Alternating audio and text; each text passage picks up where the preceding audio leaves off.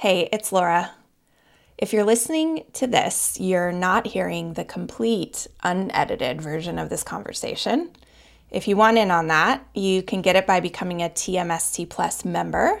Just head over to our website at tmstpod.com and click support. All right, enjoy the show.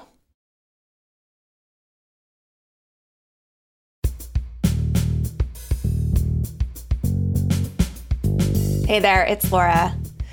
Today, we talk to another podcaster about her book, no less, which is all very meta and kind of basic sounding. Except our guest is a very special person with a huge mission, and both her podcast and her book are wonderful. Anna Sale is the creator of the Death, Sex, and Money podcast. You might have heard of it. And the author of Let's Talk About Hard Things, which is an invitation to discuss the tough topics that all of us encounter. The New Yorker said about her book that it's like a good conversation with a friend, and I totally agree. For those who haven't met her yet, Death, Sex, and Money is a podcast about the things we think about a lot and need to talk about more. I love that. In her work, Anna has this calm, resolute quality that zeroes in on what matters and then the patience to let some magical moments rise to the surface. Saeed Jones captured the essence of Anna's gifts and work when he said, Anna has a real gift for cutting through the white noise that so often overwhelms our most urgent, high stakes conversations. She's teaching us how to listen to each other again. You might remember in our episode with Melissa Urban that she talked about how, after going through a divorce, she decided that she'd be the one to go first to talk about the hard thing first and publicly. Anna is definitely also one of those women. When she launched Death, Sex, and Money seven years ago, which, by the way, was way before podcasts were such a big thing, she had definitely made a decision to go first. I am excited for you to spend this time with her. Enjoy.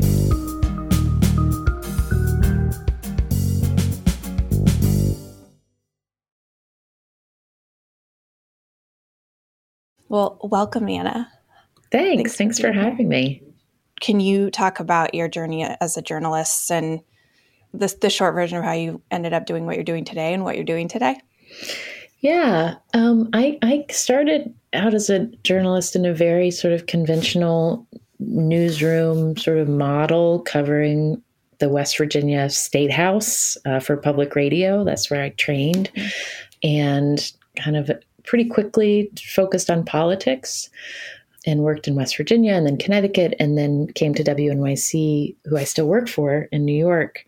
And, you know, the thing that sort of motivated me in my politics reporting was really that kind of like mission driven work of like i'm going to show up at the capitol and i'm going to tell the people who had other better things to do during the day like what the people who they elected are doing on their behalf and just really thinking about like yeah. uh, being really clear and I, never really got into like the the horse racy stuff or the backroom deals that wasn't my strength it was more just trying to explain the stakes of what was going on and why it was happening the way it was and so in that way i think of mm-hmm. my work as sort of now which is very much more about the emotional landscape of our lives is sort of very similar to that of just trying to be like i'm I, no i really want to tell personal stories where we actually talk about how things are and why in each of our cases they have unfolded the way they have and, and how we make sense of them yeah. but you know uh, from an outward facing look like my job looks really different now like my the stories we make on death sex and money are about you know the most personal things that we go through and struggle with. When we started the show and, and kind of came up with the conceit of Death, Sex, and Money, it was like really just trying to be really clear that like we're not going to skip over the stuff that's messy or taboo or uncomfortable or that we don't have often readily available words for. Um, so that's what the show has been for right. seven years. And then I just uh, wrote a book didn't just write a book. I worked on a book for many years that just came out. Um, That's right. Yeah, you cannot. Yeah, I know that process. Books, woo, whoa, they are hard to do. but it tried to build on that work yeah. of saying like instead of just being in in I think of the show as being so much about kind of witnessing conversations about those hard moments in life. And the the book called Let's Talk About Hard Things I, I wanted to pull back a little bit and try to sort of reflect personally and also talk to other people about you know well, how have these conversations unfolded in your life and, and when they have unfolded in an effective way that has made you feel closer or more connected or more clear. What is it about those kinds of hard conversations yep. that were successful? So to try to just put to words what the process is. Not a lot of people want to go there. So what was stirring up in you when you came up for the concept of death sex and money? There was a, a real personal engine along with a, a sort of intellectual curiosity. I mean i think in my my work always what I have loved about radio is that it's a it's journalism that's built on an interaction. Like that's what you're capturing. You're capturing tape of something happening mm. and and what happens in an interview when you connect with someone. Sometimes it, you know, you just run across, you know, in a parking lot and now they're telling you something really nuanced about their life. Like that those are really I love those moments and that's why I became a journalist. And but why I wanted to sort of really sort of hone in on the building blocks of our lives and what happens when the bottom falls out to bring in another metaphor like where you when when you lose the scaffolding that's been building up your life what where, what do you do? That was that was happening in my life when I came up with the show concept. I was in my early 30s I got divorced when I was 30 to, from uh, my ex. We were had been together throughout my twenties. I met him when I was in college, and and just sort of we we launched into young adulthood together, and then we mm-hmm. got to that place uh, that some relationships end up where you realize even though you've shared a lot and have a lot of fondness and have promised each other you're going to be there with each other forever that it it wasn't working anymore and it was a real shock to both of us for me, it came with a lot of shame and feelings of failure. And I didn't really know, like, I, you know, I, I sort of consumed all the self-help books I could and did all the therapy that I could. I was and I but I was like looking for more just like I wanted more stories and more company about how to get through mm-hmm. and what to do next. I, I, I remember this feeling of feeling like I was a helium balloon that was floating above in an out of control way. I didn't know how to get my grounding back. And I remember for me feeling that mm-hmm. that was a really mm-hmm. terrifying feeling. And so that was a real motivation for the work was just like finding people who would share with me when they had felt a similar thing and then to say here's the yep. first thing i did and then the next thing and the next thing and and to not tell stories where they were sort of simple and then it all worked out stories you know like i i wanted to tell stories right, right. that were messy and that showed that life is a, is about trade-offs and times of ambivalence and and you know trying to show up for yourself and for others the first line in your book is so great. It's I might not get it exactly, but when I at the age of 30, I it was lost for words. Mm-hmm. Yeah, words failed me. Yeah, words yeah. failed me. I was like, I knew it was yeah. better than that. Words well, failed cl- me. Yes. Well, because it's both. It's like I didn't have the words, and also like I had this faith in my words. Like if I could yes. think about it hard yes. enough, I could articulate the thing that was going to fix mm-hmm. this impasse, you know? That's not what words can always do, though. I needed to learn. words don't always no. have no. that capability. Information doesn't always do that. It's so funny because words are all we have, language is all we have. And you talk about this, but they only ever touch on what is a, an ineffable experience of being alive. And so I see your project as trying to do that, trying to find the words, trying to to gather the words through people's direct experience for something for the things that we have the hardest time putting into words. Mm-hmm. Right? So this is a quote from the book, and it's you say, though we think of rebellion as warrior like, is really about making the self vulnerable in a heavily armored world. Living a life where you where we talk about hard things is not like an it's not an innate human it's not how we're born. It's not certainly not how we're raised culturally. It's a set of skills, it's like a willingness and it takes it's a practice for sure. So what do you say to people who you can tell want to open up and want to have conversations about hard things, but they just can't bring themselves to do it. What do you say to, to that?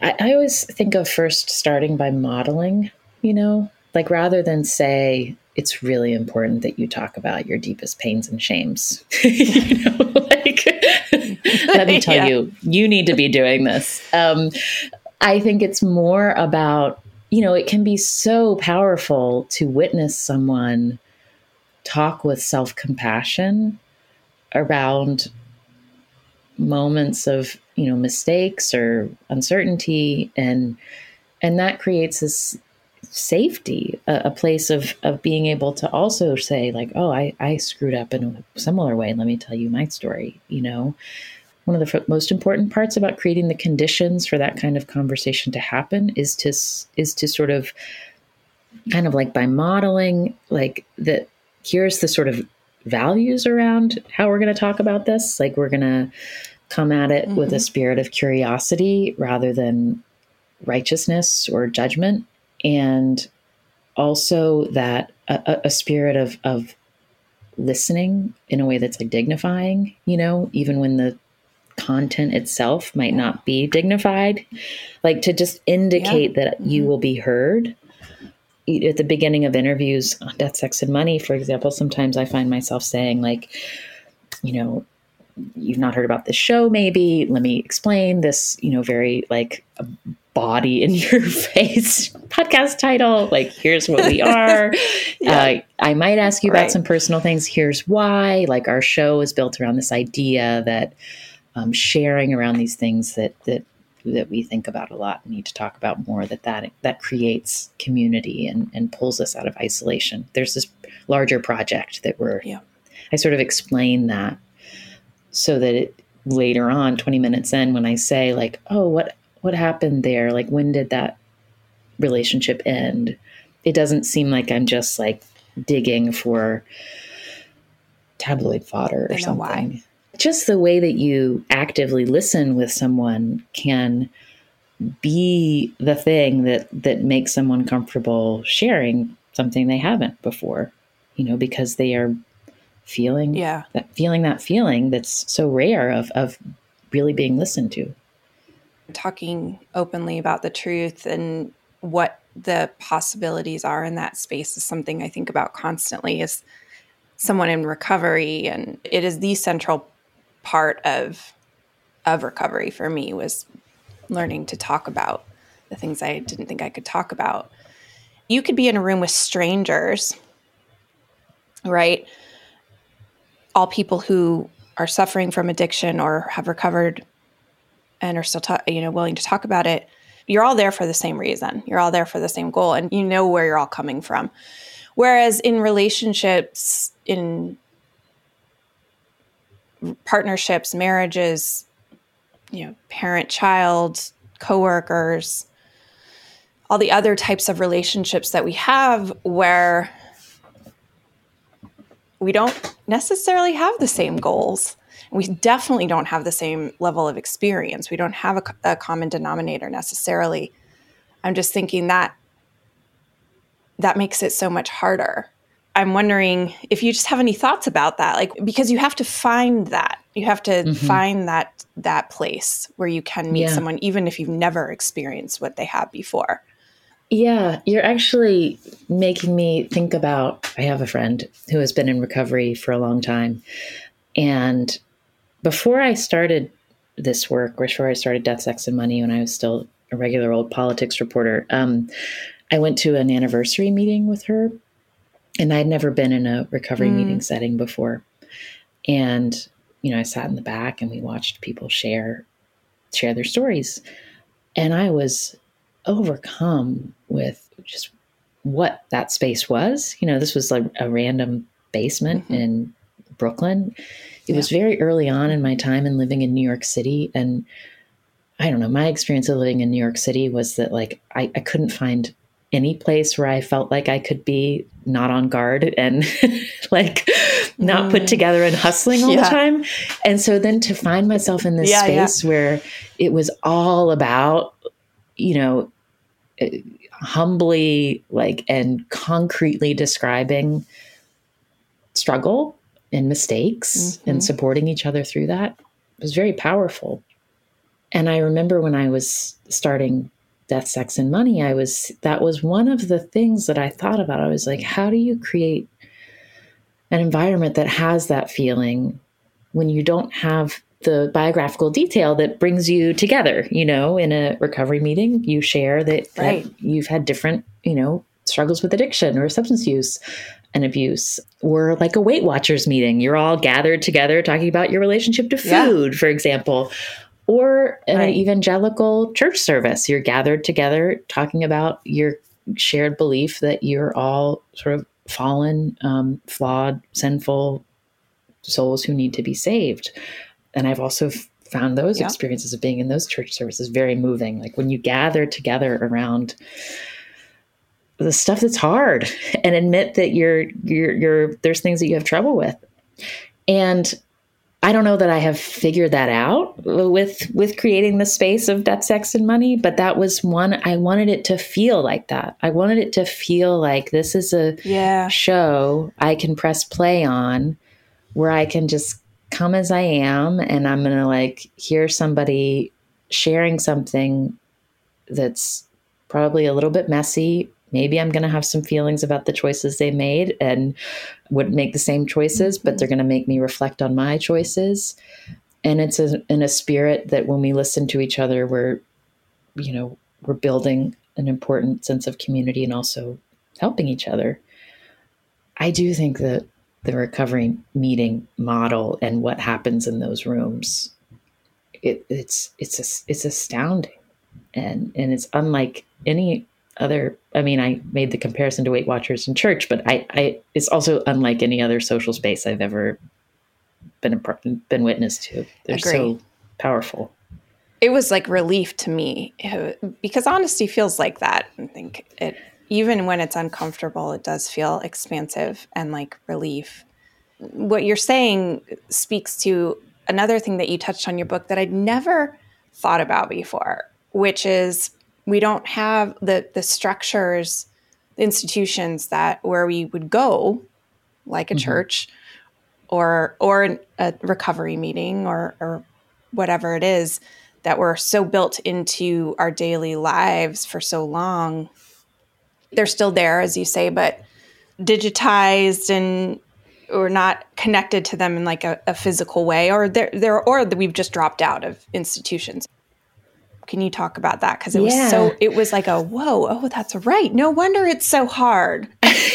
yeah. And I, to know, navigate certain things, we don't exactly. have. Yeah. Like writing about, talking about hard things. Um, I thought a lot about like, first of all, like, you know, what do you have to say about hard things that has not been said for, you know, millennia? Like the, the, the, the, the hard things have been around for a long time and people have said a lot about them but I, I do think that we're undergoing a, a, a pretty important societal shift in in how we engage with hard things. And and like you say it's like i don't see it as good or bad. I see it as just let, let's just like look clearly at how the landscape is different and then what that means about mm-hmm. how we as individuals have to engage with hard things. And you know you look at mistrust of institutions, whether they're religious organizations or government or, you know, or the, that joining spirit in a community to show up in a community hall to do something together that has receded in american life. And what is on the march is people who self-report feeling lonely feeling disconnected and that's related to you know anxiety depression you know the the epidemic of loneliness uh, uh, is something that has been talked about and is yeah. something that's that's real. And yeah, I think sure. what those two things have to do with one another is like hard things in our lives are not new. That's not something that's happening for the first time. But the way, the places we have to go and what we have to do is less ritualized.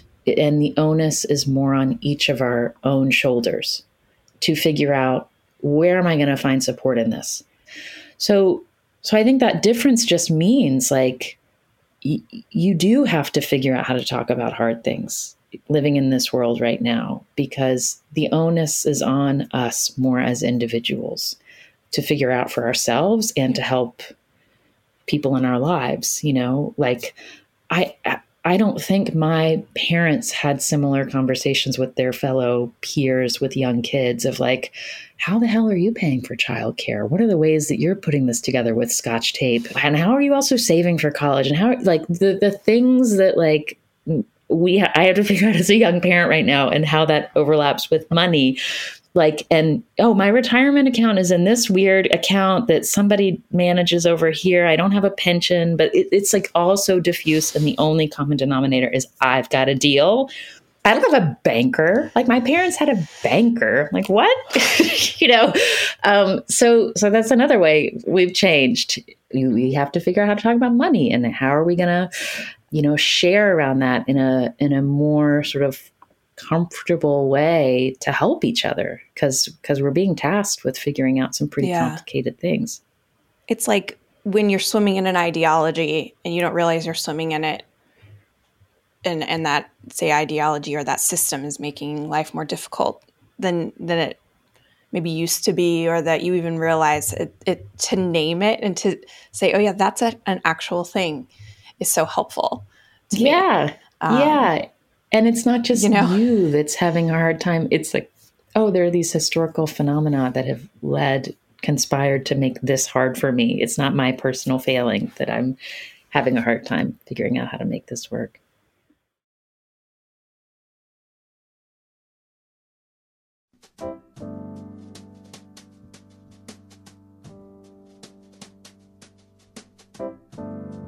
Hi, I'm Michael. I'm the executive producer of Tell Me Something True, and I co created the show with Laura. We built TMST and our online community with the hope of creating a sane spot on the internet. We're really passionate about the ad free nature of this work.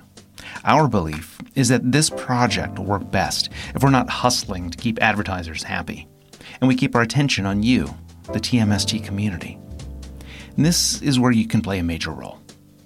TMST Plus is the membership group that helps to keep this podcast going. Whether it's through a monthly membership or a one time contribution, TMST Plus members are vital to this experiment. As a TMST Plus member, you get to join Laura for member only events, send in questions for the guests, hear the complete unedited interviews, and connect with other TMST community members. You know, sometimes we feel like we can't make a difference in the world.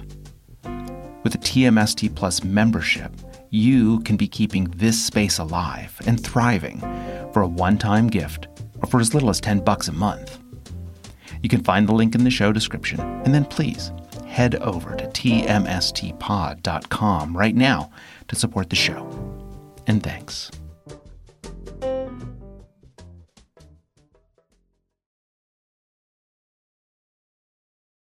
Melissa Urban, uh, I don't know if you know her. She's the CEO of Whole 30 mm-hmm. and she's a big vocal person about about a lot of things. She's a recovering addict. She's talks openly about trauma and her own trauma and she's I would say borders on sort of an activist. I had her on recently and she was really passionate about about the power of going first, being mm. the first one, r- raising your hand to talk about the hard thing like, okay, I'll do it.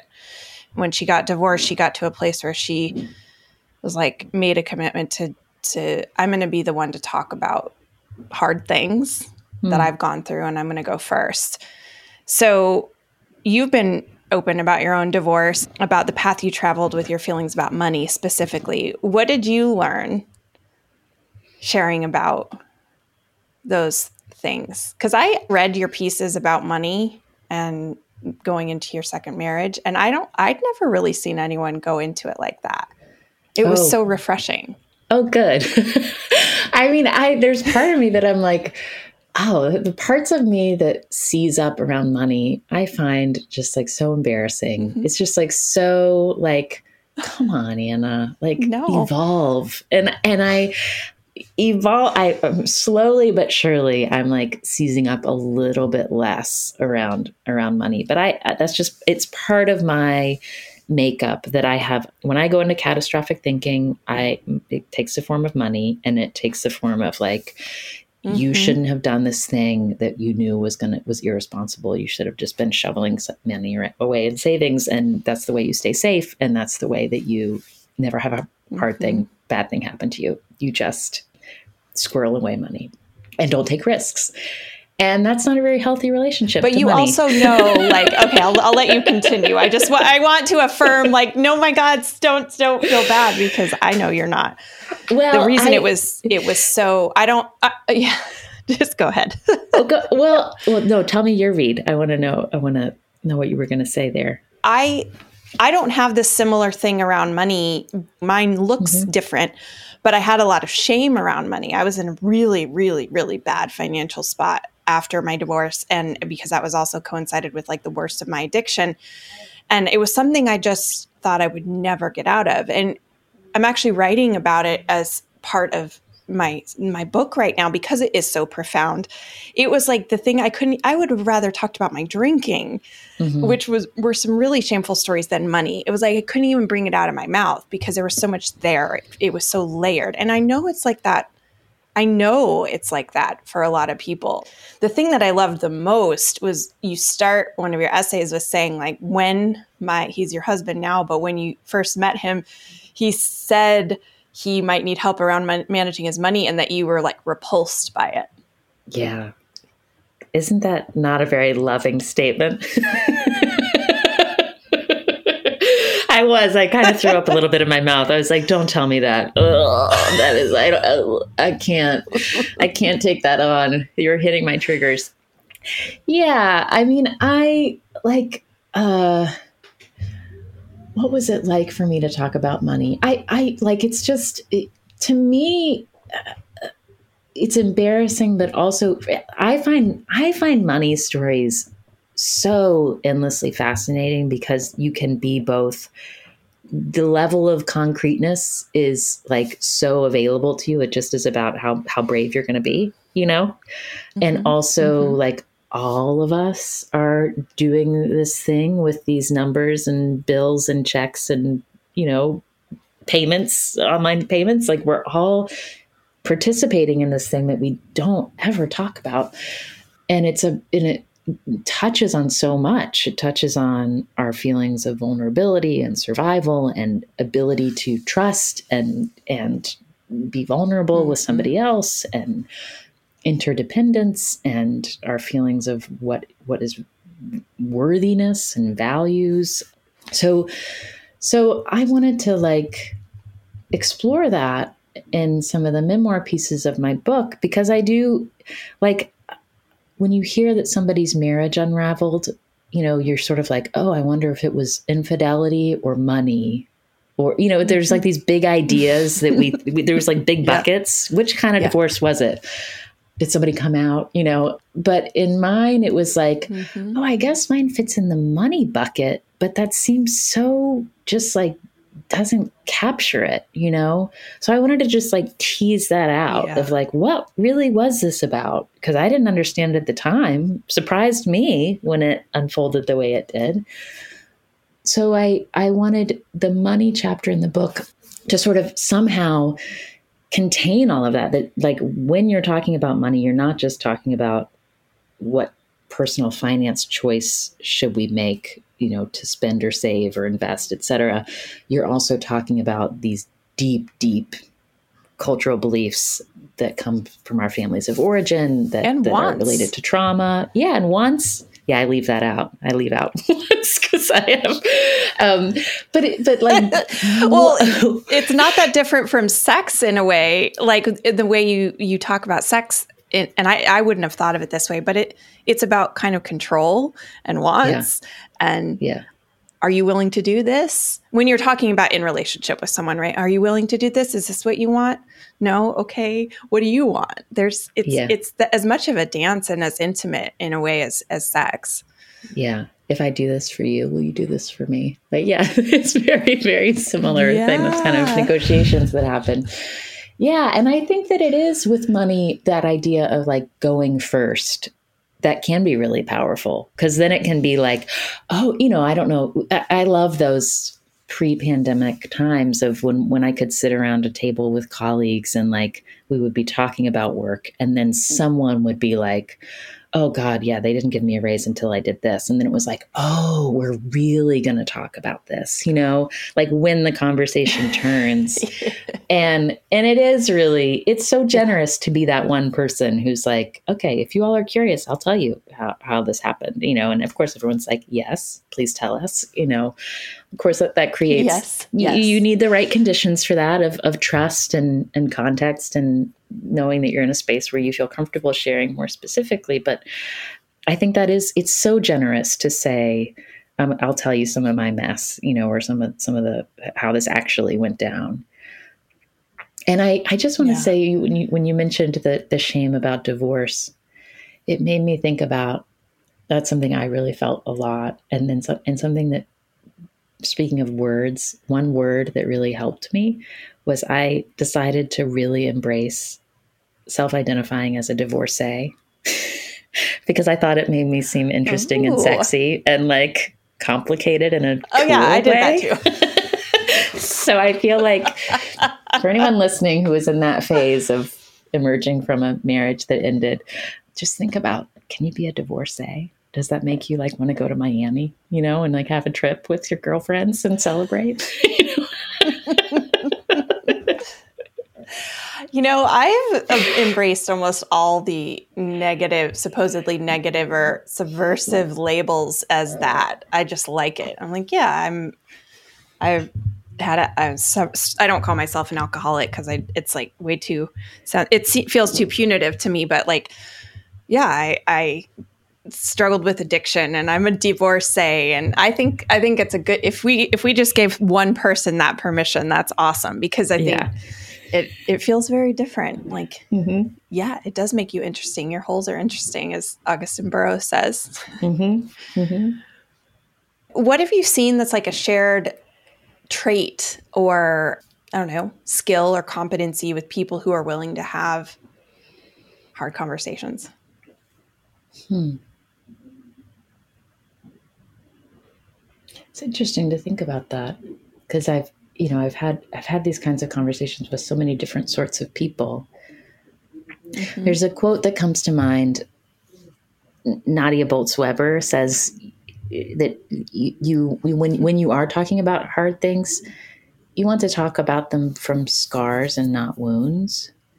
And what she means by that is like you know after just that first layer of scabbing over has happened if you're if you're doing like sort of sharing um, in a sort of vulnerable way you know you can talk from wounds if you're in a you know therapeutic environment. Of course you can reach out if you're in crisis but but in that kind of like sharing socially you know and i i think mm-hmm. that those scabs can take a lot of different forms like for example somebody who like who has embraced divorcee of like oh now i'm integrating this fact into my identity i'm, I'm not shying away from that and so now that, that i've integrated this the fact that I had a marriage ended in divorce, I'm going to tell you about it. Here's what I learned. I'm going to share. And I actually learned some things that, you know, are like, I think that's a, a trait of, of people who are comfortable talking about hard things is that they have seen the value of what can happen when you when you allow that in to who you are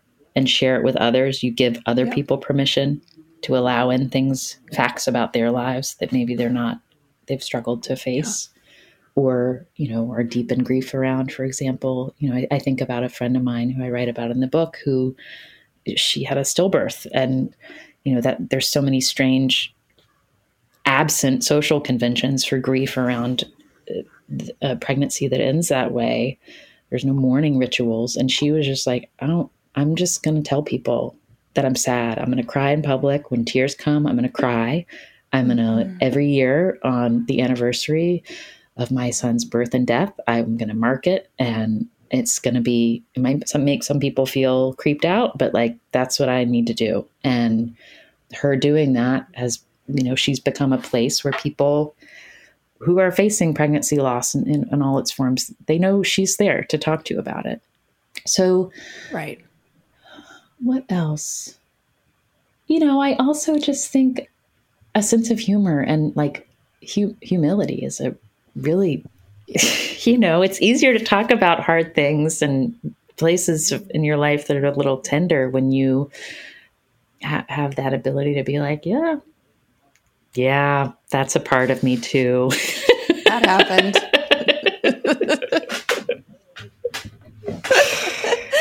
yes, that happened. It's true. Mm-hmm. In my experience, people the, the the thing that keeps them from sharing is shame, almost always. Mm-hmm. Shame and probably fear. Second of like, what's going to happen if I do? You know, I'll lose all my attachments or whatever. And and then, ironically, of course, sharing is what helps relieve shame when it's received in a safe place. And so it's this interesting tension between that. I have always found though that it takes a moment of kind of jumping off a cliff. Like, okay, you mm-hmm. actually, I, I, listened to your interview with Ezra Klein. You were saying in your conversations, you kind of imagine that you're at the top of a deep hole or a well and you're going to go like spelunking together. you're going to mm-hmm. Drop yeah. down and see what's in there. I thought that was a really good way to put it. Yeah. There is that, like, well, because you're going into a different mode, it's like, what's going to happen when I say this, you know? And you don't know. Yeah. And it could be really powerful connection and it could be disruptive, right. disruptive in a way that's as an outcome maybe you didn't want, but you are you are stepping towards truth you know like you, there's, there's more truth there than there was before and than I, there was before, right? I think of it as sort of like that moment, like maybe before you can talk about hard things, you have to have that moment of like crumple, you know, like crumpling up and like just like maybe mm. it's something, a fact uh, that you've, I'll use the, the example of my divorce. I can remember coming home from a night out right when my, when that marriage was ending and, and a friend of mine, we shared a cab back to Brooklyn and we got out and he could tell I was a little like shaky and he's like we sat on the stoop and he gave me mm. a cigarette and I just like sobbed. And I mm-hmm. I think about I I you know we talk about that the night that he was my angel, my little cigarette angel, you know, cuz you need to have that that time of like letting in because so much of hard stuff is like I'm just to I'm just to pretend this is not happening and to just be numb to it and denial. So I think that sort of like just letting yourself have it wash over you is maybe part of letting in that shame, you know, and all the feelings that it brings up. Shame is a big, I just, shame yeah. is uh, a big thing. It's such a, there's so much it contains, that word it shows up in so many ways. Yes. Yeah. Yes. I mean, there, there's a reason Brene Brown has dedicated her whole field of yeah. study, her whole career, really, to, to studying it. There is so much there. And it was, my experience was kind of always being slightly ashamed of myself mm-hmm. and who I was before I even had any reason to. And then, you know, I created re- real reasons to. And, and yeah. So I think it's a it's an interesting phenomenon that I study a, a decent amount of Buddhism, and one of the things that Pema Chodron comments on a lot. She always comments that it's a phenomenon of the Western world primarily. That she would say people in say Tibet, when these teaching was would be brought to them, would be so confused at the level to which we could beat the shit out of ourselves. Hmm. Uh, so to me, that's it's heartening in the sense that, or it's helpful in the sense that, like what you were when I asked you to talk about the lack of institutions and and sort of help in processing things, it's similar to that. It's like, oh, oh, that's a thing. It's a thing we do that has a name, and it's and it's it's a phenomenon of our culture. So maybe mm-hmm. I can choose to to sort of extract myself from it. It's just not. It's not just the way. It's not just the part. Just who I am. It's not the truth. Yeah, and and the other thing that I think that shame, like you you feel the feeling before you understand why. And so you sort of have to name that you're mm-hmm. feeling ashamed to then go like, wait, I'm feeling ashamed because of this set of societal conventions and beliefs. Like, wait, I don't buy those. you know, you have to like name the shame to yeah. get back to the thing right. to be like, hang on, that's bullshit. like I don't I don't yeah. need that, you know, like or I don't believe that. Yep. And then you can sort of build back this other way of sort of talking back to your shame. It doesn't make the shame go away, but like you can talk back to it. So I guess I'm curious about how things have changed for you since what is 2014 since you started the show. How has it changed you to have these conversations, to do this work with these people? Has how is that reflected in your own life? Oh, my life is so different now than it was in 2014 when the show started, and I think in large part because mm-hmm. of the work on the show. You know, over the course of seven years, I got married to Arthur, my husband, and we've had two kids. And we moved across the country to California, and mm-hmm. we bought an expensive fixer upper, which I still which I still feel a lot of anxiety around. It's just bottomless pit of money. Um, yes, naturally. Thinking about the world in 2014, there was a lot of suffering and bad stuff going on, but it, it kind of feels quaint compared to now. I think interviewing people and talking with people about like what is happening in their lives now and what led to what's happening in their lives now, the history that of leading to that, like it's it's been this like really mm-hmm. cool thing to have that like working when you talk to people and you're always kind of tracking the narrative arc and then you can call them back in two years and mm-hmm. you can mm-hmm. see how the arc has changed when you're making stories all mm-hmm. the time where there aren't like tied up endings it has made me be so much more able to recognize like oh i'm in this time of life is like really tough and I, but i'm in this season of x you know it's not just that life is really hard you know it's yes. like this faith of just the way that time it doesn't necessarily make things better or worse, but it changes things. And that can be a comfort to just uh, and allow me to sort of yeah. keep focused on, you know, just like narrow the the the frame of of the the sets of my anxieties, you know, to just try to be like more in the moment. And you know, the other thing that's helped with that is is having little kids. Like they, you know, they make you be very mm. responsive to immediate needs. so, yes, I, they do. I think that the other thing that the, I think one way I have evolved as an interviewer, I hope, and continue to think about a lot is like just like what kinds of conversations I have and lead as an interviewer. And I'm I'm continually kind of becoming more thinking more about what it means when the conversation is led by me and this, that that's a specific encounter. Mm. Um, and what I mean by that is like just being clear about like my orientation in an interview when it comes to the facts of my identity and the facts of where I've come from and how that lines up or doesn't with the person I'm talking to and how that creates whatever is happening in that moment. And so I think that there's ways that I try to be more sort of just like name that as an interviewer um, now than maybe in 2014 when I was starting thinking about like, oh, let's just share, you know, like, um, yes, let's share. Yeah. Now I think, but like yeah. also let's be real about like what I think you can intuit about my experience and what I think you can't, like where we where we're different, you know. And let's talk about that. Interesting. So what would be an example of that? Because, like, I think I know what you mean because of how the world has changed since 2014. But what would be an example of that? I think I want to ask because I think it's helpful for people just in their everyday context. Yeah, I don't think it's that the world has changed necessarily since 2014. It's that like I as a white woman have changed and I'm seeing things more clearly in the world that have been there a long time to, to be really yeah. clear. Like I had a wonderful conversation with Claudia Rankine, the incredible poet. It's an episode that came out earlier this year on mm-hmm. her show.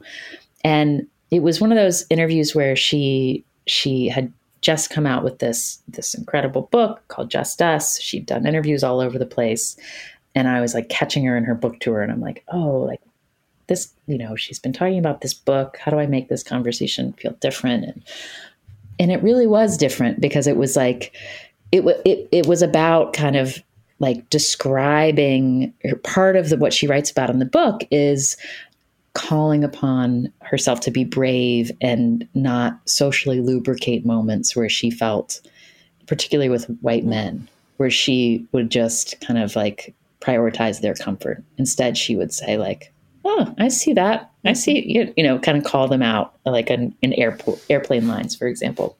And what mm-hmm. happened when Airport those encounters thing, happened. Yeah. So, what was interesting about that conversation was like talking about our own you know, we have had different ways of like talking about race and and the way if i express like oh that's interesting. Will you tell me about that? how that's read differently than when she as a black woman says that to someone. Oh that's interesting. Tell me about that.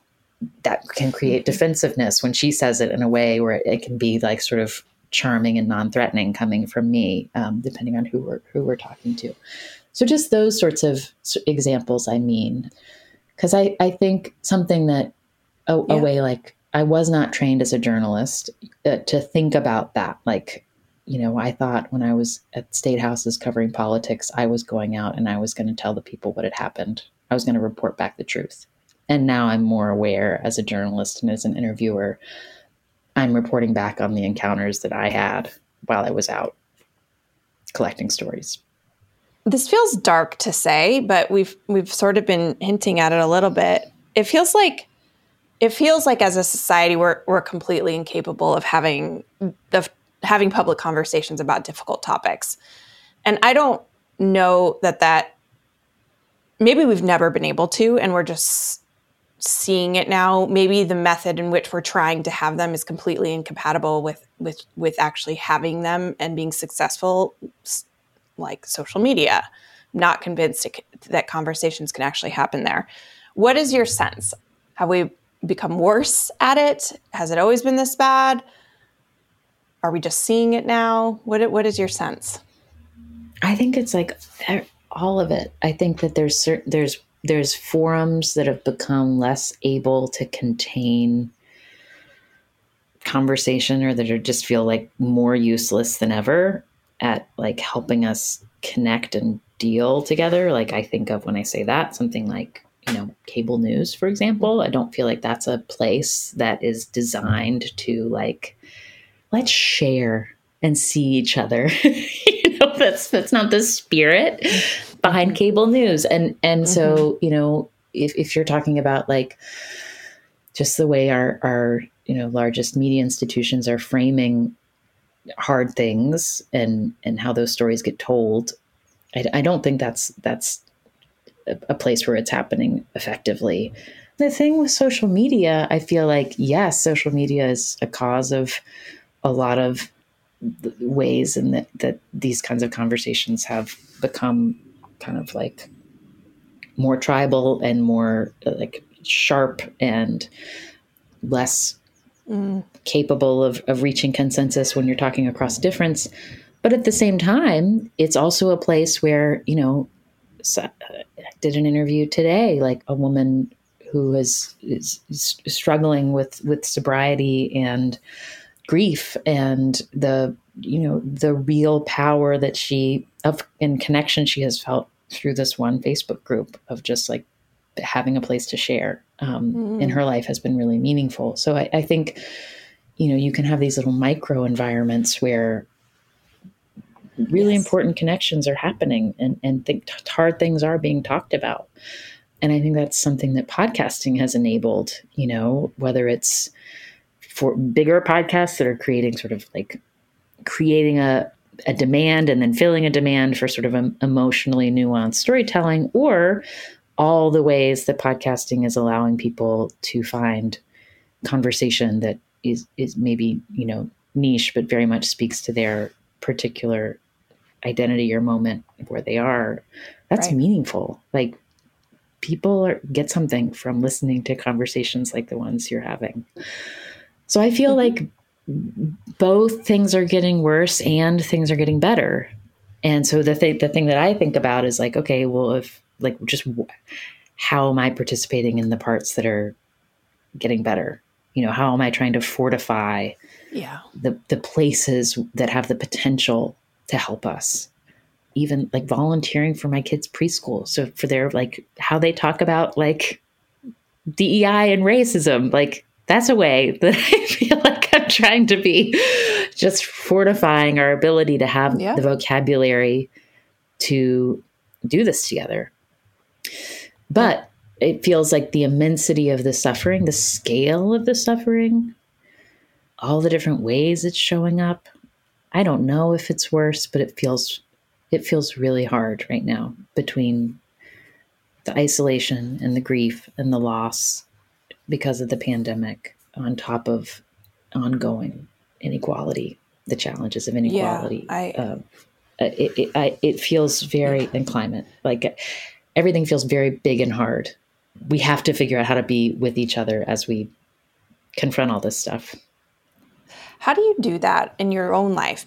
You're willingly putting yourself in these in these conversations and you know you're not necessarily experiencing the thing that the hardships and the pain and all of that yourself but you do secondary experience is real when mm-hmm. you are in a conversation with someone how do you take care of yourself how do you not fall into hopelessness and despair and maybe you sometimes do what have you been doing in the past year to really help yourself I will tell that? you and help the people around you yeah one big life hack that I'm really leaning into right now is trying not to talk as much. Mm. And what I mean by that is like yeah. I really am helped by going out on a walk and not immediately calling someone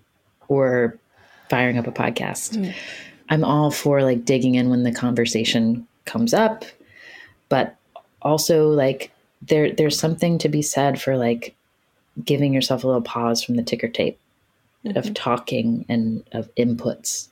And and I think that makes you a better talker, that reactive kind of talking that's like basically like fueled by stimuli, you know? Like it's not a sort of like deeper sharing, you know, or or deeper listening because it's more sort of like frenetic. I'm trying every day to take time for quiet. And that sounds sort of like mm-hmm isn't that nice? Anna's Anna's doing self care, but I I actually am like realizing it, it's a matter of like I have to for my mental health and to manage my anxiety, and I also am better at my work and I'm better in, in my life when I do that, um, and I feel better.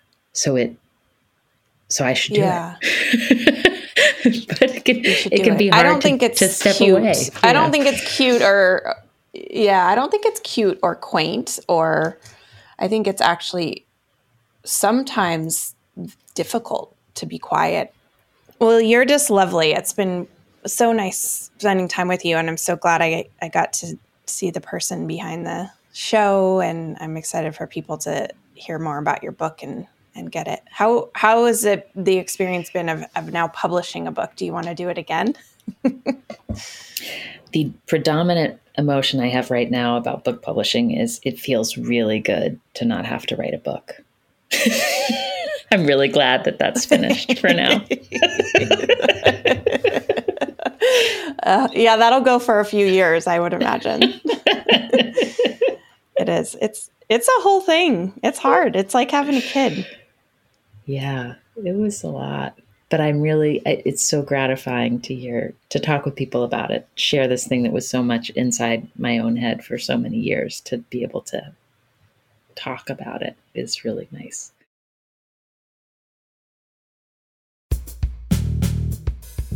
All right. Thank you so much for being with us today. If you want more TMST, head on over to tmstpod.com and become a member. Members get access to the full uncut versions of these conversations, previews of upcoming guests, invites to join me for members only events, and access to our members only community where I hang out a lot, especially now that I'm not on social media. We decided from the beginning to make this an independent project. We don't have sponsors and we don't run ads. This means that we can make the show all about you and not what our sponsors or advertisers want. But it also means we're 100% reliant on your support. So, my request and my invitation is simple support the show by becoming a member, or you can simply make a one time donation of as little as $5. I cannot stress this enough. You can make a huge difference for as little as $5. Please head over to tmstpod.com right now. Tell Me Something True is engineered and mixed by Paul Chufo. Michael Elsesser and I dreamed up this show, and we're looking forward to joining you online and next time on Tell Me Something True.